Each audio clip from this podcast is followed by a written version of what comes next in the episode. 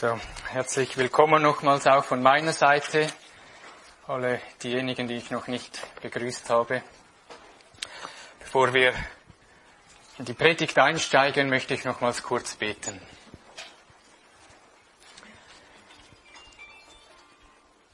Ja, Vater im Himmel, wie wir es gesungen haben eben in diesem Lied, mit Ehrfurcht wollen wir vor dich treten. Du bist ein heiliger und gerechter Gott. Und wir bitten dich darum, dass wir dich mehr und mehr erkennen können, wer du bist und wer wir sind. Dass wir in deiner Schuld stehen. Und lass uns erkennen, das Werk deiner Gnade, das uns zuteil geworden ist durch deinen geliebten Sohn, Herr Jesus Christus. Vater im Himmel, wir bitten dich, dass du wirkst in unseren Herzen und dass wir wirklich mehr und mehr überströmen dürfen in Dankbarkeit zu der Gnade, die du uns gegeben hast. Amen. Stell dir einmal vor, du hast von deinen Eltern eine schöne Kette bekommen. Mit Stolz legst du sie dir an, du trägst du sie, trägst sie und gehst mit ihr umher und sie gefällt dir sehr gut. Nach längerer Zeit gehst du auf einem Markt spazieren und dort siehst du einen Stand voller schöner Ketten, die dort ausgestellt sind. Du betrachtest sie und sie fangen an, dir zu gefallen. Vielleicht sogar besser als diejenige, die du gerade trägst. Ähm, Stefan auch da? Nein. Schnell das Bild haben. Das Gerät zum Fernbedienen. genau. Danke. So. Da ist die Kette die du bekommen hast von deinen Eltern und getragen hast. Jetzt bist du auf diesem Markt. Der Händler verwickelt dich ein, in ein Gespräch und will dir natürlich seine eigenen Ketten anpreisen, die auch sehr schön sind. Je nach Geschmack findet man die vielleicht auch schöner. Er zeigt seine Vorzüge auf, wie die Farben spielen, mit den Lichteffekten, wie auch einzelne Ketten ganz speziell zum, zu einem Kleid passen. Und diese Ketten fangen dir wirklich an, sehr zu gefallen. Schlussendlich macht er dir ein ganz tolles Angebot und sagt, schau, du darfst irgendeine Kette nehmen, hier aus dem Stand, die dir gefällt, egal was der Preis ist.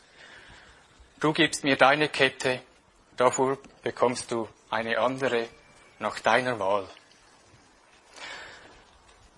Super Angebot, denkst du? Ähm, gesagt, getan. Du suchst dir eine wunderschöne Kette aus und trägst sie mit Stolz. Viele Leute bemerken das, sie geben dir ein Kompliment, was für eine schöne Kette du trägst. Voller Stolz kommst du auch nach Hause, zeigst sie deinen Eltern, doch sie sind enttäuscht. Sie haben kein Gefallen an dieser neuen Kette. Und sie müssen dir sagen, Kind, du hast soeben eine ganz wunderbare, wertvolle, teure Perlenkette in eine billige Glaskette umgetauscht, die nichts wert ist. Sie mag zwar schön aussehen, aber sie hat keinen Wert. Du wurdest getäuscht und betrogen von diesem Händler. Er wusste sehr um den Wert dieser Kette. Mit ein Grund, dass das überhaupt passieren konnte, dass du so getäuscht, getäuscht wurdest, war auch, dass du um den, um den Wert deiner Kette, hm, fällt sie wieder, diese hier, dass du um den Wert dieser Kette nicht gewusst hast. Wie wertvoll sie eigentlich ist. Du hast nur nach äußerem geurteilt, wie sie wirkt, wie sie aussieht, nicht aber, was sie für einen Wert hat. Ich weiß nicht, ob es dir vielleicht auch schon mal so gegangen ist, dass du wirklich getäuscht und betrogen wurdest, dass dir etwas angeboten wurde, das echt billig und wertlos ist. Viel schlechter als etwas anderes, das du besitzt.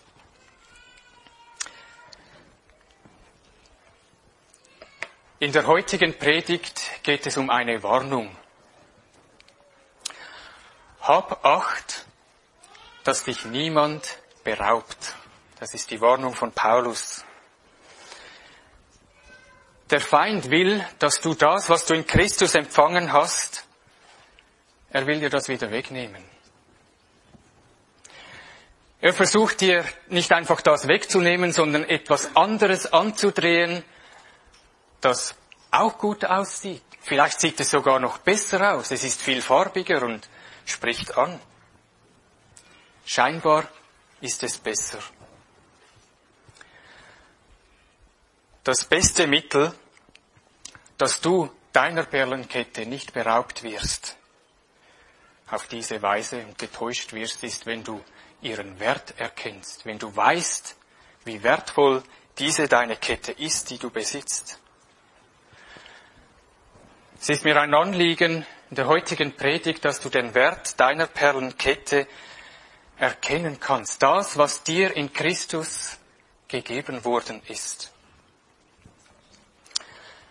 Was dir in Christus gegeben worden ist, ist nämlich die Gnade Gottes. Die Gnade ist wie diese Perlenkette, die du empfangen hast, als du Christus angenommen hast. Und ich will dir aufzeigen, dass du eine eben wunderbar wertvolle Perlenkette empfangen hast, die Gnade, und ich will dich warnen, auf sie aufzupassen. Dass nicht jemand kommt und dir etwas anderes anbieten will, das schön aussieht, aber absolut wertlos ist. Dass du nicht beraubt wirst durch leeren Betrug, Überredung und Trugschlüsse. Wir möchten nun zusammen den Text lesen aus dem Kolosserbrief Kapitel 2 ab Vers 4. Den Text, den wir betrachten, ist 4 bis 8. Ich lese aber bis 15.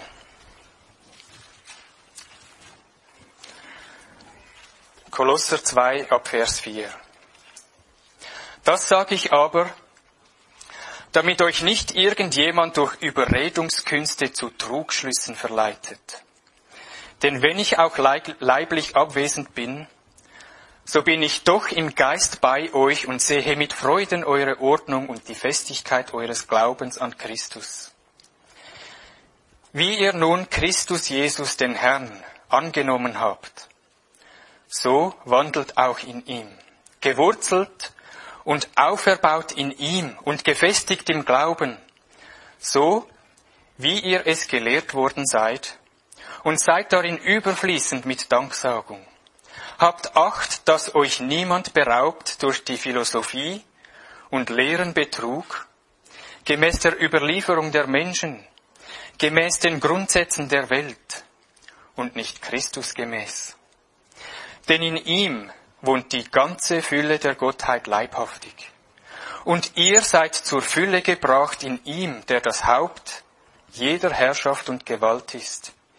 In ihm seid auch ihr beschnitten mit einer Beschneidung, die nicht von Menschenhand geschehen ist, durch das Ablegen des fleischlichen Leibes der Sünde, in der Beschneidung des Christus, da ihr mit ihm begraben seid in der Taufe. In ihm seid ihr auch mit auferweckt worden durch den Glauben an die Kraftwirkung Gottes, der ihn aus den Toten auferweckt hat.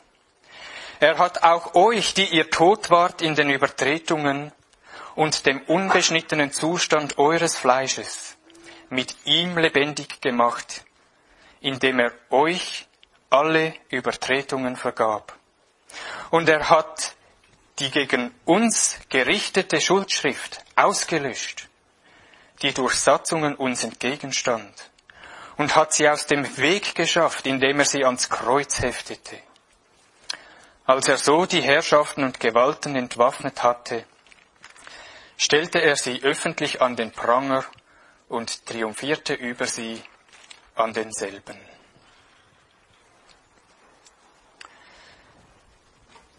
Den ersten Punkt, den ich mich mit euch anschauen möchte, ist die empfangene Perlenkette. Wir haben eben gelesen, Christus allein ist alles. Die ganze Fülle der Gottheit ist in Jesus Christus leibhaftig und auch du bist in ihm zur Fülle gebracht. Neben Christus brauchst du überhaupt gar nichts mehr. Christus allein genügt und Paulus legt sehr viel Gewicht darauf, dass die Kolosser genau das verstehen. Und ich hoffe, dass ihr euch ein bisschen noch erinnert an die letzte Predigt, die ich gehalten habe aus dem Kolosserbrief. Es ging um den Kampf eines Vaters von Paulus gegenüber den Kolossern, dass er seine Kinder zur Reife führen kann. Beziehungsweise um den Kampf von Paulus für die Kolosser und auch andere, wie wir es gesehen haben, dass sie zur Reife kommen im Glauben.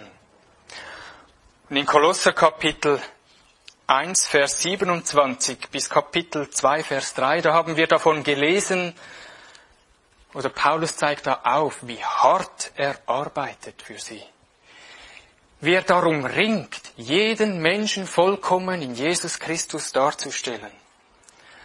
Und er hat einen großen Kampf darum, dass die Kolosser in der Erkenntnis Gottes wachsen, dass sie verstehen, was Gott getan hat, dass sie verstehen, wer Jesus Christus ist und was er für sie getan hat.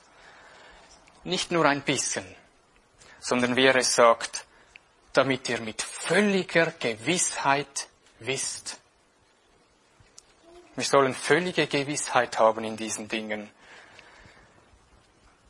Das ist reif sein im Glauben, völlige Gewissheit haben davon.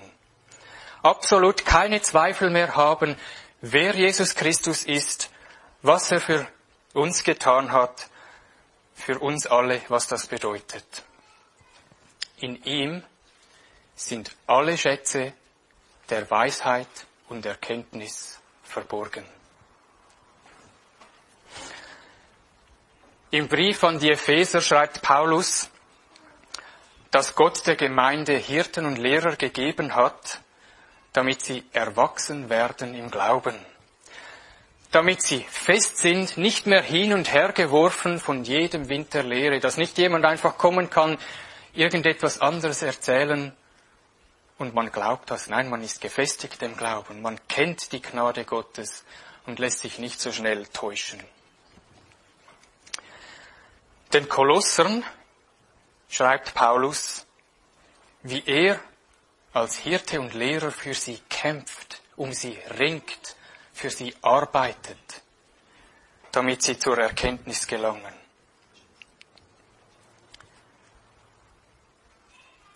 Wir können uns die Frage stellen, warum will er das eigentlich? Warum ist das so wichtig, dass man reif wird im Glauben, dass man diese Erkenntnis hat?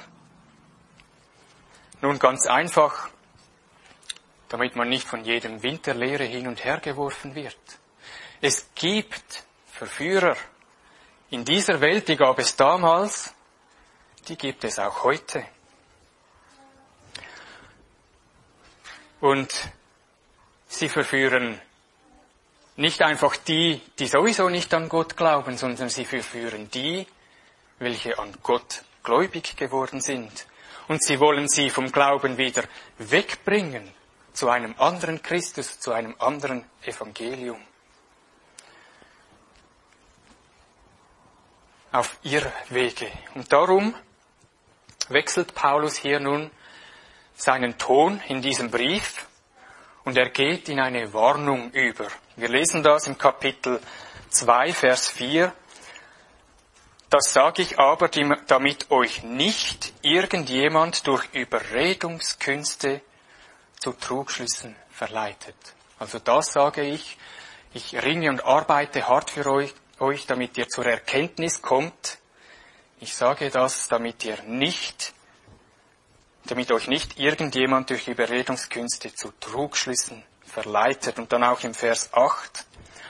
Habt Acht, dass euch niemand beraubt durch die Philosophie und Lehrenbetrug gemäß der Überlieferung der Menschen, gemäß den Grundsätzen der Welt und nicht Christus gemäß. Der Feind ist also am Werk und er will, dass Gläubige davon abgewalten werden, allein an Jesus Christus festzuhalten. Der Feind will dir deine Perleketten wegnehmen und will sie umtauschen in eine billige, wertlose Glaskette. Und um eben die Kolosse von diesem Irrtum zu bewahren, vor diesem leeren Betrug, erinnert er sie, weiter so zu wandeln, so wie sie Christus angenommen haben. So wie sie angefangen haben, als sie das Evangelium gehört haben, so sollen sie jetzt auch weiterfahren. Paulus bringt ihnen also nicht irgendwie eine neue Lehre, irgendwie eine neue Erkenntnis, nein, eine Erinnerung genügt. Wie hat alles angefangen? Für diejenigen von euch, die schon länger im Glauben stehen, erinnere du dich, wie hat alles bei dir angefangen? Paulus sagt ihnen im Vers 6, wie ihr nun Christus Jesus den Herrn angenommen habt, so wie es angefangen habt, so wie ihr ihn angenommen habt, so wandelt in ihm. Wie war es bei dir? Sicherlich hast du gemerkt, dass du nicht genug gut bist vor Gott. Du genügst seinen Ansprüchen, seinem Maßstab, den er in der Bibel gibt, dem genügst du nicht. Du hast sicher erkannt, er ist Gott und ich bin Mensch, und zwar ein böser Mensch, in Bezug auf sein Wort, das er gegeben hat. Als du also begriffen hast, dass Gott nicht eine Erfindung von Menschen ist, sondern dass Gott Schöpfer ist der Menschen, als du begriffen hast, dass Gott real ist und existiert, hast du auch gemerkt, dass er ein heiliger Gott ist, der kein Unrecht duldet, der Sünde nicht sehen kann. Und die Frage ist, wie hast du dann darauf reagiert? Was hast du gemacht? Hast du dir Vorsätze gemacht, um dich zu bessern? Hast du dir vorgenommen, also ich muss jetzt ein besserer Mensch werden, damit ich Gott eben genügen kann und erfüllen kann, all das, was er sagt in seinem Wort. Vielleicht, wenn du deinem Nachbar etwas Gutes tust, dann wird dich Gott annehmen. Oder wenn ich nun mein Geld den Armen gebe, das wird Gott gefallen und er wird auf mich schauen und mich anerkennen. Wenn ich mein Leben zügle und brav bin, dann werde ich doch sicher in den Himmel kommen. Oder vielleicht, wenn ich einen Pilgerpfad gehe, oder wenn ich in mich gehe, wenn ich faste, wenn ich Gutes tue, das wird Gott doch sicherlich beeindrucken und das wird mich doch in den Himmel bringen. Vielleicht denkst du ja so, ich hoffe es nicht. Wenn du wirklich so denken würdest, dann hast du nämlich entweder das Evangelium überhaupt nicht verstanden oder noch nie davon gehört. So kann man Christus nicht annehmen. Das ist eine eigene Werksgerechtigkeit. Christus anzunehmen, das bedeutet Folgendes. Du hast erkannt, dass Gott, der allmächtige Gott, ist und du ein sündiger Mensch. Du hast erkannt, dass Gott ein heiliger Gott ist und keine Sünde dulden kann und dass du darum schuldig bist gegenüber Gott. Du hast auch erkannt, dass Gott ein Richter ist über jede Sünde und dass jede Sünde auch bestraft werden muss. Du hast auch erkannt, dass du Buße tun musst über deine Sünden, die du getan hast. Du musst Gott um Vergebung bitten. Du hast erkannt, dass allein der Glaube an Jesus Christus dich vor dem Strafgericht Gottes über die Sünde retten kann. Jesus, er ist der Schlüssel von allem. Er hat gelitten am Kreuz und deine und meine Schuld getragen. Anstatt dass wir gerichtet werden, wurde Jesus gerichtet am Kreuz, an deiner Stelle und an meiner Stelle. Jesus Christus, der selbst nie eine Sünde begangen hatte, hat die Sünden von all denen getragen, die an Gott glauben. Du hast begriffen, dass Jesus das getan hat, weil er dich liebt. Und du hast begriffen, dass du selbst nichts dazu beigetragen hast, seine Liebe zu verdienen. Er hat dich nicht darum geliebt, weil du ein guter Mensch bist. Du hast also begriffen, dass du ganz allein aus Gnade errettet worden bist. Und du selbst überhaupt gar nichts zu deiner Rettung beitragen konntest. Es ist einfach so, Jesus kam, er hat dir angeboten und gesagt, ich rette dich aus Gnade. Und du konntest nur sagen, Herr, ich glaube, bitte vergib mir. Mehr kannst du nicht tun. Du bist allein aus Gnade errettet worden. Nicht errettet, weil du ein guter Mensch warst, nicht errettet, weil du irgendwelche guten Taten vollbracht hast, nicht errettet, weil du, weiß ich, irgendetwas getan hast, sondern allein aus Gnade, weil du glaubst, dass Jesus für dich gestorben ist ist dir diese Gnade zuteil geworden.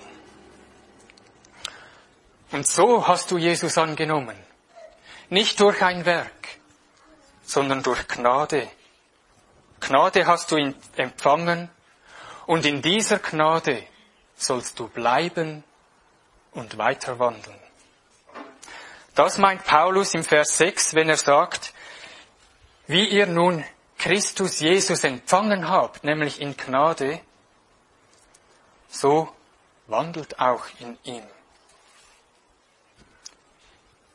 In Gnade empfangen, in Gnade auch weitergehen. Und vielleicht denkst du jetzt, ja, aber in diesem Vers steht doch überhaupt gar nichts von Gnade. Wie komme ich überhaupt darauf? Paulus erinnert sie ja daran, Schreibt den Kolossen, so wie ihr ihn angenommen habt. Und wir können dankbar sein. Wir wissen, wie die Kolosser Jesus Christus angenommen haben. Es steht nämlich im selben Brief. Und wir wollen nun diese Verse lesen miteinander. Schlag das bitte auf, Kolosser Kapitel 1, die Verse 3 bis 7. Wir danken dem Gott und Vater unseres Herrn Jesus Christus, indem wir alle Zeit für euch beten, da wir gehört haben von eurem Glauben an Christus Jesus und von eurer Liebe zu allen Heiligen, um der Hoffnung willen, die euch aufbewahrt ist im Himmel, von der ihr zuvor gehört habt durch das Wort der Wahrheit des Evangeliums, das zu euch gekommen ist, wie es auch in der ganzen Welt ist und Frucht bringt. So wie auch in euch. Und jetzt passt gut auf, was da steht. Von dem Tag an, da ihr von der Gnade Gottes gehört und sie in Wahrheit erkannt habt. So habt ihr es ja auch gelernt von Epaphras.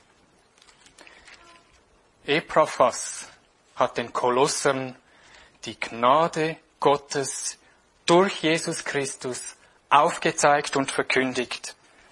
Und so haben sie Jesus in Glauben angenommen. Sie haben die Gnade, die durch Jesus Christus kommt, in Wahrheit erkannt.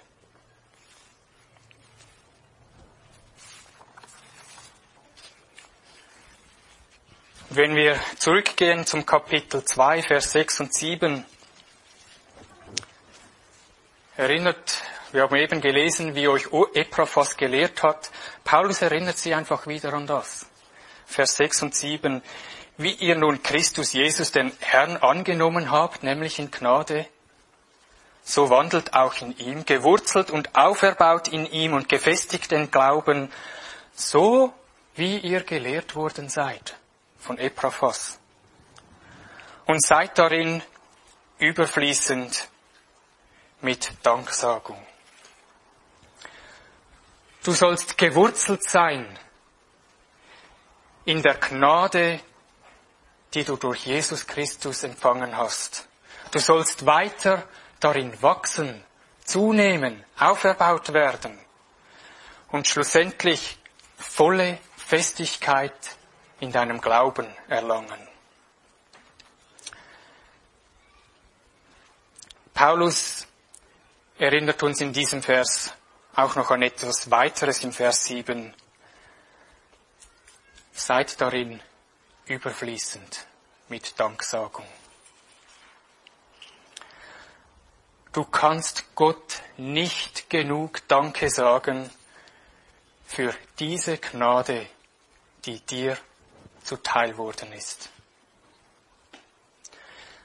Sei in dieser Gnade überfließend mit Danksagung. Die Gnade, die du durch Jesus Christus empfangen hast.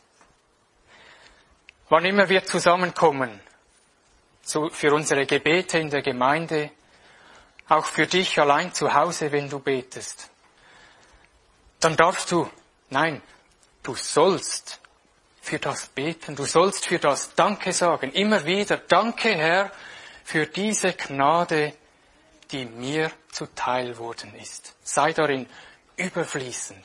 Vergiss es nie, denk immer daran und sag Dank dafür.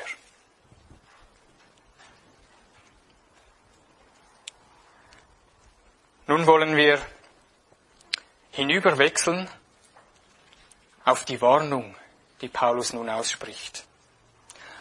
Habt Acht, dass euch niemand beraubt.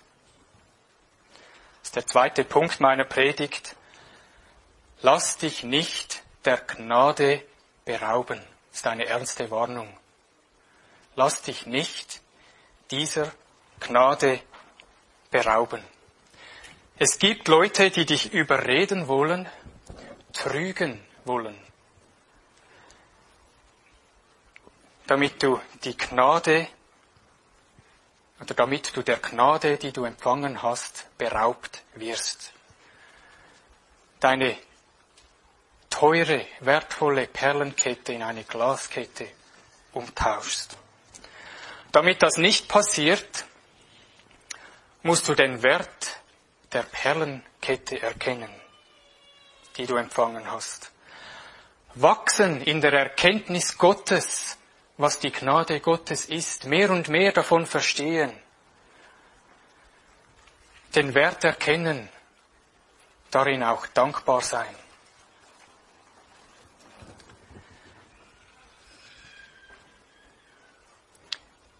Den Wert dieser Perlenkette zeigt dann Paulus auch auf in den Versen, die wir gelesen haben, die Verse 9 bis 15, wo beschrieben wird, was Christus für uns getan hat. Wir werden aber heute diese Verse nicht mehr betrachten. Der Feind also will dir eine Glaskette andrehen, und sie sieht auf den ersten Blick ja schön aus. Sie sieht farbig aus, sie sieht gut aus. Es ist nicht so, dass es irgendwie nicht gut aussieht. Vielleicht sieht sie sogar schöner aus mit all den Farben als die Perlenkette. Aber sie ist absolut wertlos. Und diese Glaskette der Werksgerechtigkeit die beschreibt Paulus, Paulus auch, das werden wir dann auch später anschauen, ab den Versen 16 vom Kapitel 2.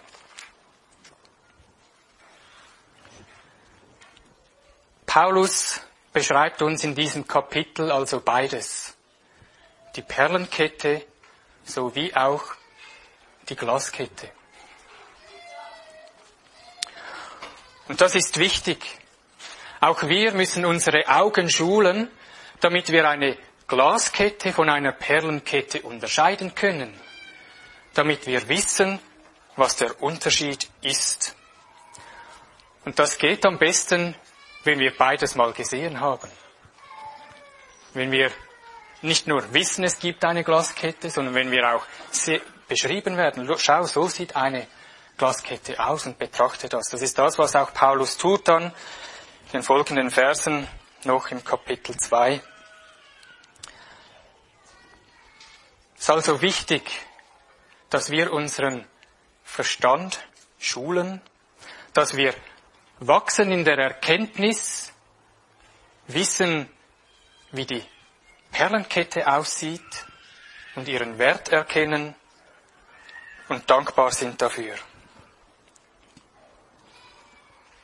Wenn wir da noch Demgegenüber sehen, wie die Glaskette aussieht, die Werksgerechtigkeit, alles tun, das aus dem eigenen Ich kommt, dann können wir das schneller und besser unterscheiden. Das ist Gnade, das ist Werksgerechtigkeit. Und liebe Geschwister, Paulus sagt das nicht einfach so, wir alle stehen in dieser Gefahr, dass wir vergessen, was es heißt, in der Gnade zu gehen und in eine Werksgerechtigkeit hineinfallen wollen. Dass wir nicht mehr in Gnade wandeln, sondern selber Werke tun wollen, um Gott zu beeindrucken, um ihm gefallen zu wollen und denken, ja, ich bin errettet, weil ich das und das getan habe. Es ist eine reale Gefahr. Und bevor wir also in der nächsten Predigt dann in diese Details von diesen Ketten eintauchen möchten, wollen wir einen Grundsatz anschauen, den uns Paulus noch gibt. Ein Grundsatz, wie sich diese Ketten grundsätzlich unterscheiden. Anhand von dem können sie beurteilt werden. Das lesen wir im Vers 8.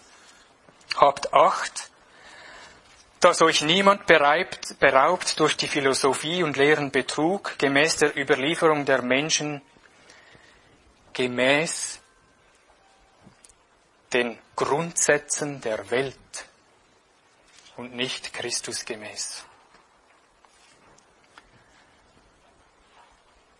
Die Glaskette ist gemäß den Grundsätzen der Welt und nicht Christus gemäß. Wir müssen uns die Frage stellen, was sind die Grundsätze der Welt? Die Grundsätze der Welt, sie gründen immer ausschließlich auf Eigenleistung, auf dem, was ich getan habe. Du kannst die Religionen dieser Welt studieren. Nimm eine jegliche Religion, die du kennst. Sie alle basieren auf diesem Grundsatz. Es geht immer um Eigenleistung, um Werksgerechtigkeit, um das, was du tust. Mit Werksgerechtigkeit meine ich, dass deine Gerechtigkeit und dein Ansehen vor Gott aus Werken kommt, die du selber tust. Wenn wir jetzt Religionen anschauen, heißt das zum Beispiel, ich soll vielleicht sogar morden oder fasten für Allah, damit er mich annimmt. Oder ich soll vielleicht durch gute Werke mich in einem Kastensystem hocharbeiten, so wie das bei den Hindus der Fall ist. Oder ich kann durch die Ausübung des edlen achtfachen Pfades, so wie die Buddhisten das nennen, zur Erleuchtung finden und in ihr Nirvana eingehen. Oder durch das Beten von so vielen Ave Marias kann ich mir die Barmherzigkeit Gottes erbeten. Und es ist ein Grundsatz dieser Welt, aller Religionen, die es sonst gibt. Es basiert auf Werksgerechtigkeit. Es basiert auf dem, was der Mensch tut und nicht auf dem, was Gott getan hat. Wir können gar nichts tun. Und es ist Gnade, dass Gott uns errettet. Auch in der Arbeitswelt ist es nicht anders. Du bringst deine Leistung und du kriegst Lohn dafür. Und es dreht sich alles um das, was ich tue und was ich bringe. Und ich kann mir so Ansehen erlangen, ich kann mir so Ehre erlangen, aber nicht bei Gott. Gott funktioniert nicht so. Bei Gott kommt nichts aus deiner Eigenleistung, sondern bei Gott ist es Gnade.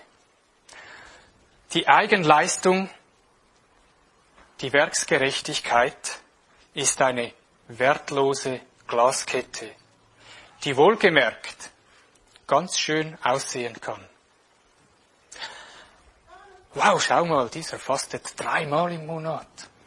Ist der nicht super? Oder der tut dieses und jener tut das. Dieser gibt so viel Geld für die Armen. Und wir brüsten uns vielleicht in den Dingen, die wir tun. Ich bin ein guter Christ, ich tue all dieses und jenes Gute.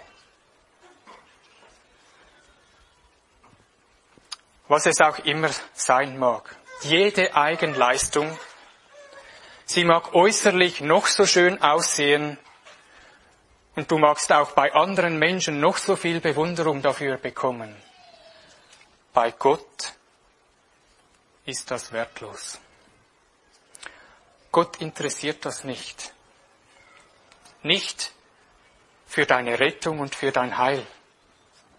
Kannst du nichts dazu hinzufügen. Kannst nicht bewirken, dass er dich mehr liebt kannst nicht bewirken, dass du bei ihm durch das größeres Ansehen hast. Du kannst Gott in keiner Weise irgendwie imponieren mit irgendetwas, was du tust. Das ist der Grundsatz der Welt, durch Eigenleistung jemand zu imponieren. Das ist der Grundsatz der Welt, das ist nicht Christus gemäß. Christus gemäß bedeutet aus Gnade. Du hast also alles aus Gnade empfangen selber nichts hinzugefügt.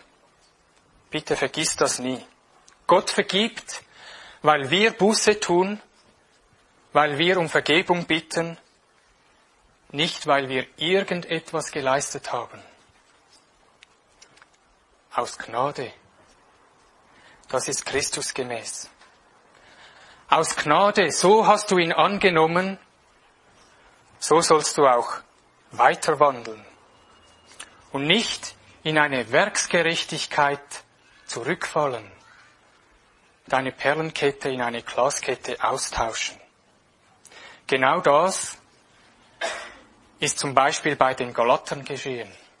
Schlag das mal auf. Den Galater Kapitel 5.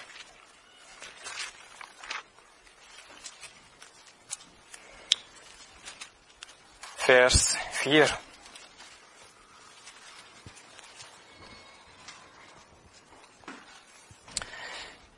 Ihr seid losgetrennt von Christus, die ihr durchs Gesetz gerecht werden wollt. Ihr seid aus der Gnade gefallen. Wenn wir durch unsere eigenen Werke wieder Gerechtigkeit erlangen wollen, dann sind wir aus der Gnade gefallen und wandeln nicht mehr so, wie wir Jesus nämlich mal angenommen haben. Das heißt, in Gnade.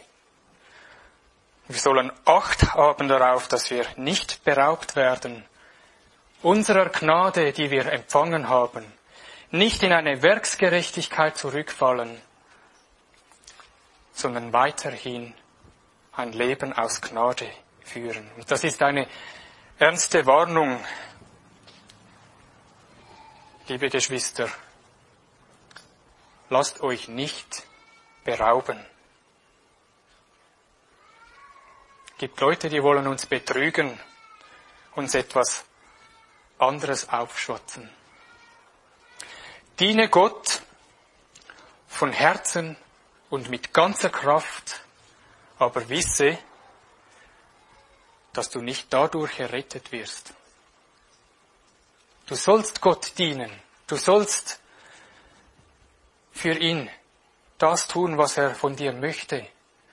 Aber du wirst nicht darum errettet, sondern du tust das, weil du errettet worden bist. Und du wandelst aus seiner Gnade.